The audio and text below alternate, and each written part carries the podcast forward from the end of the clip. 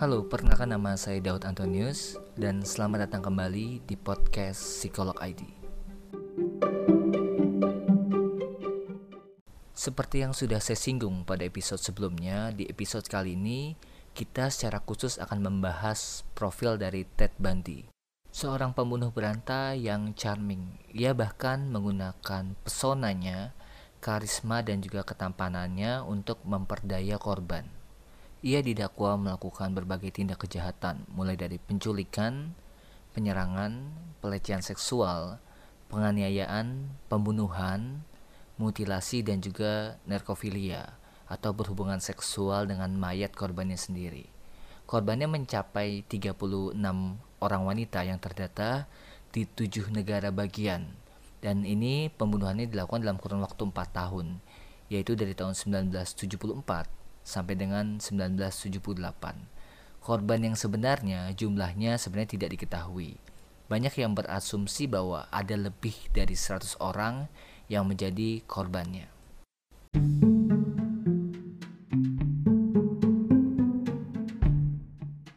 Sekarang kita masuk ke dalam latar belakang dari kehidupan pribadi Ted Bundy.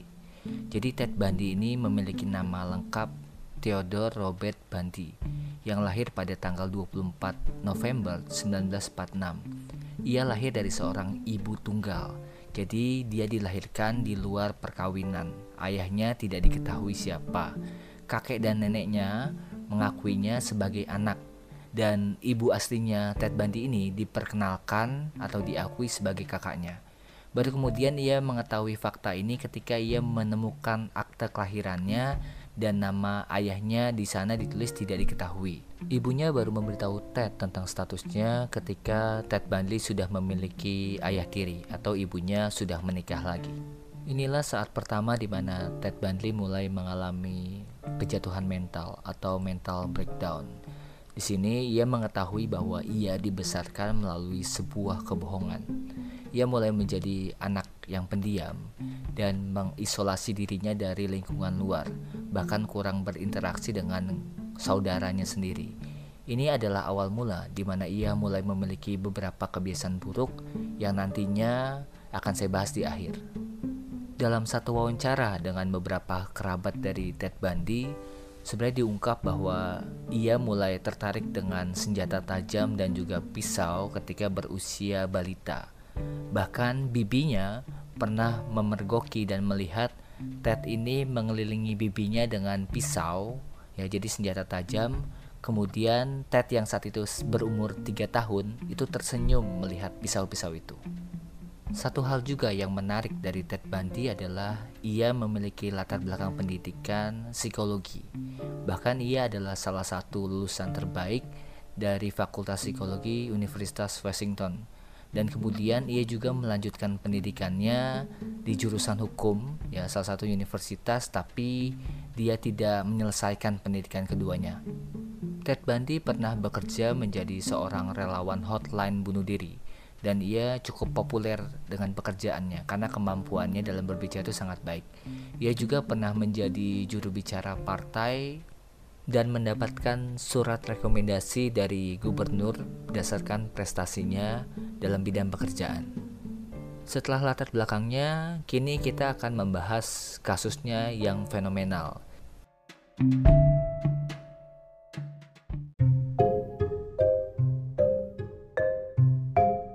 Yang pertama adalah walaupun Ted Bundy ini seorang serial killer, pembunuh berantai yang sudah membunuh banyak wanita, ia anehnya memiliki banyak penggemar yang juga wanita. Jadi karena liputan kasusnya yang besar dan juga masuk siaran televisi nasional, ia diliput 250 wartawan dari lima benua dan salah satu kasus pertama yang disiarkan secara live di Amerika. Jadi banyak yang menyaksikan, kemudian banyak yang menganggap Ted Bundy ini seperti artis layaknya artis ya.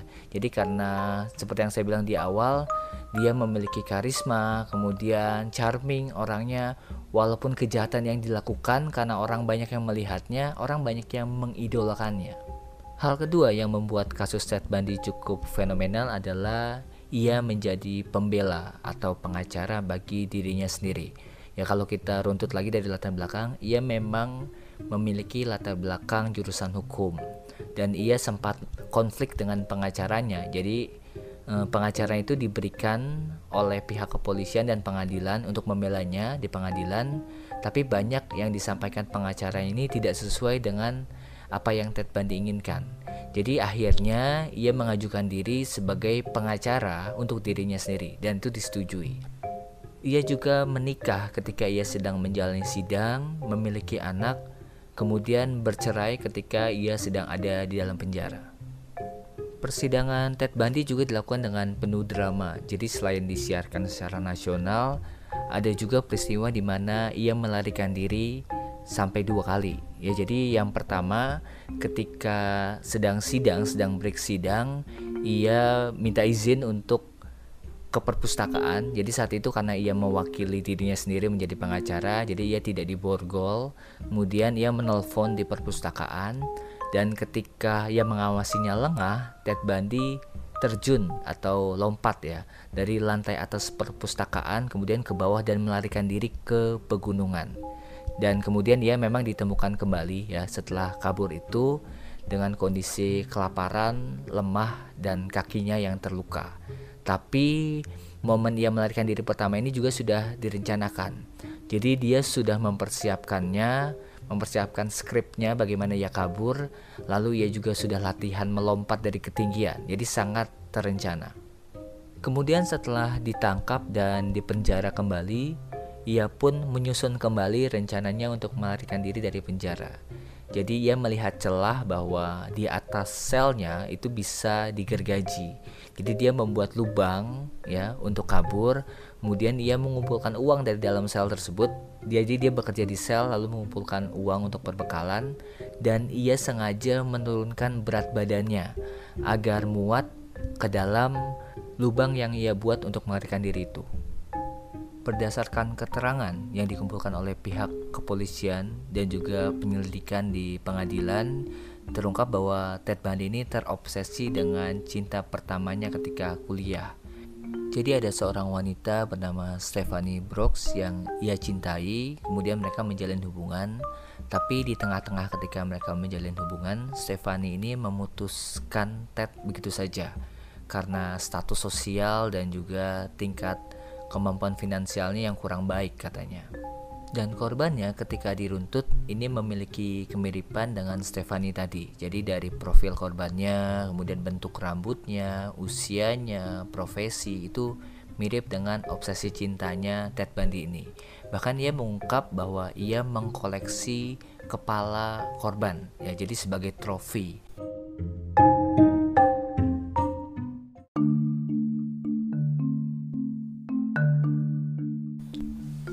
Ketika Ted Bundy ditangkap, banyak yang tidak mengira hal tersebut akan terjadi karena ia dikenal sebagai orang yang baik. Bahkan sisi kemanusiaan dari Ted Bundy ini juga muncul dalam reportase media lokal di tahun 1970-an.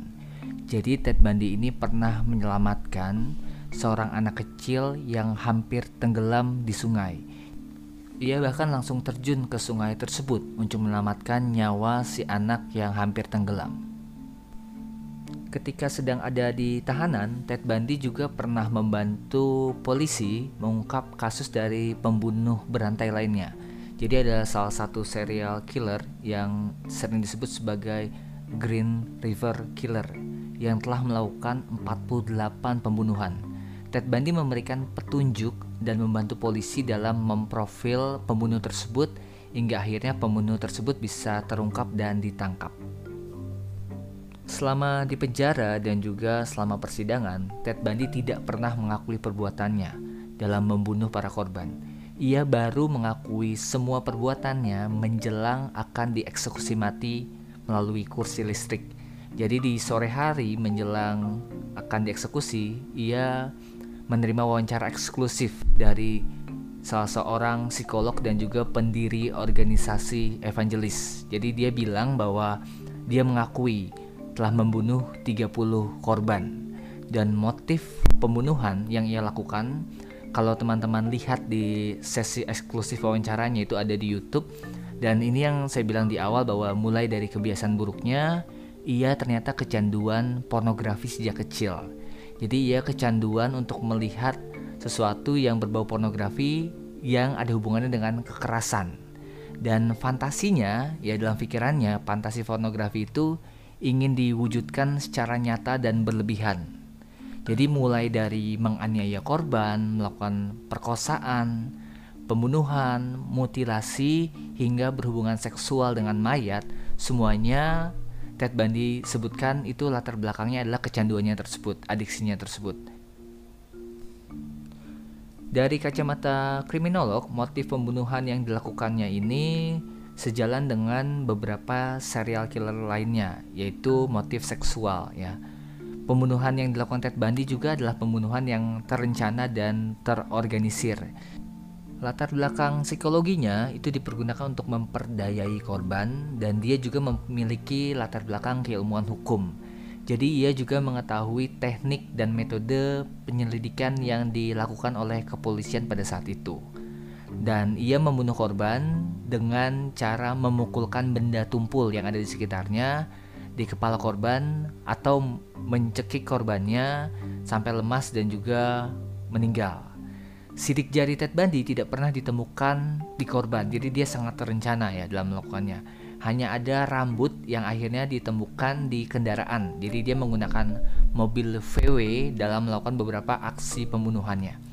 Dan dalam persidangan, salah satu bukti yang paling kuat adalah bekas gigitan. Jadi dia menggigit salah satu korbannya dan itu ada bekas gigitannya dan kemudian dari gigi Ted Bundy ya itu dibuat uh, salah satu rancangan gigi yang serupa dan ketika dicocokkan itu sama persis dengan gigi asli dari Ted Bundy dan itu jadi salah satu bukti yang sangat memberatkan dia ketika ada di persidangan.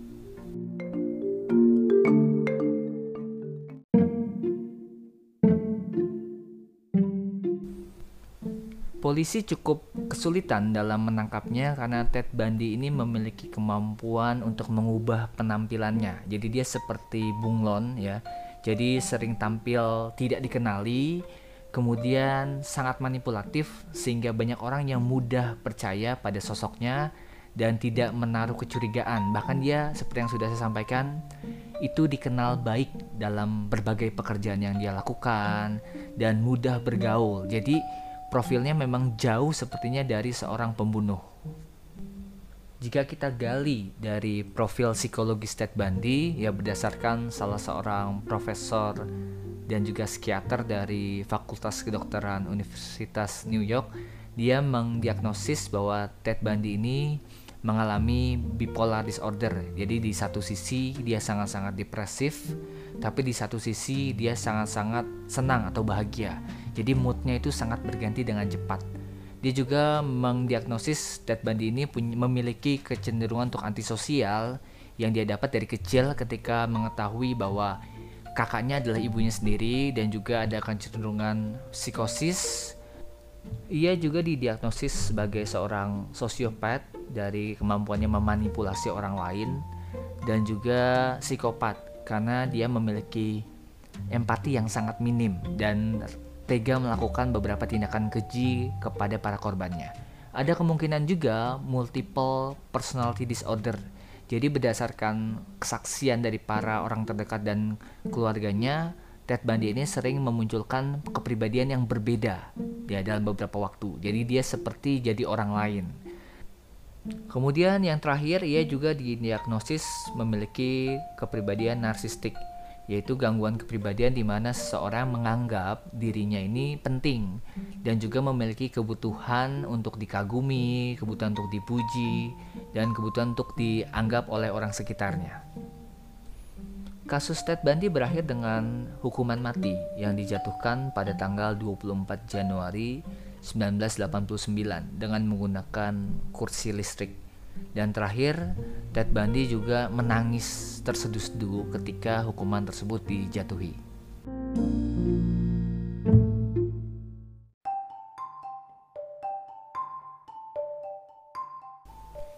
Kisah dari Ted Bundy juga sudah beberapa kali diangkat menjadi film.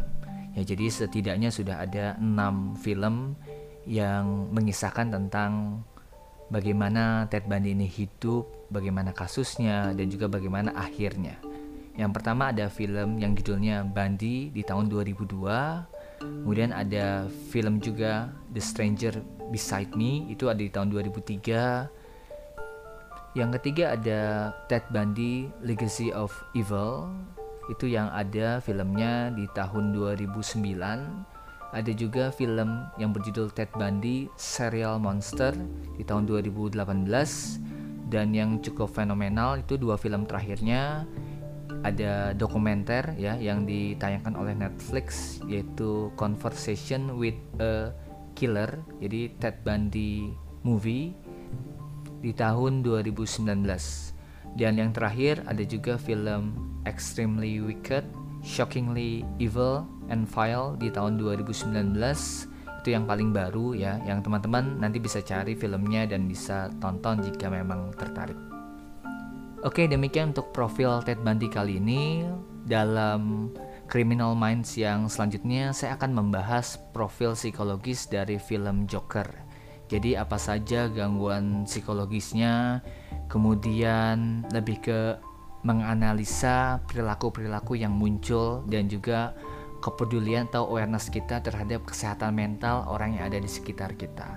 Oke, untuk podcast kali ini cukup sekian dan sampai ketemu lagi di podcast berikutnya.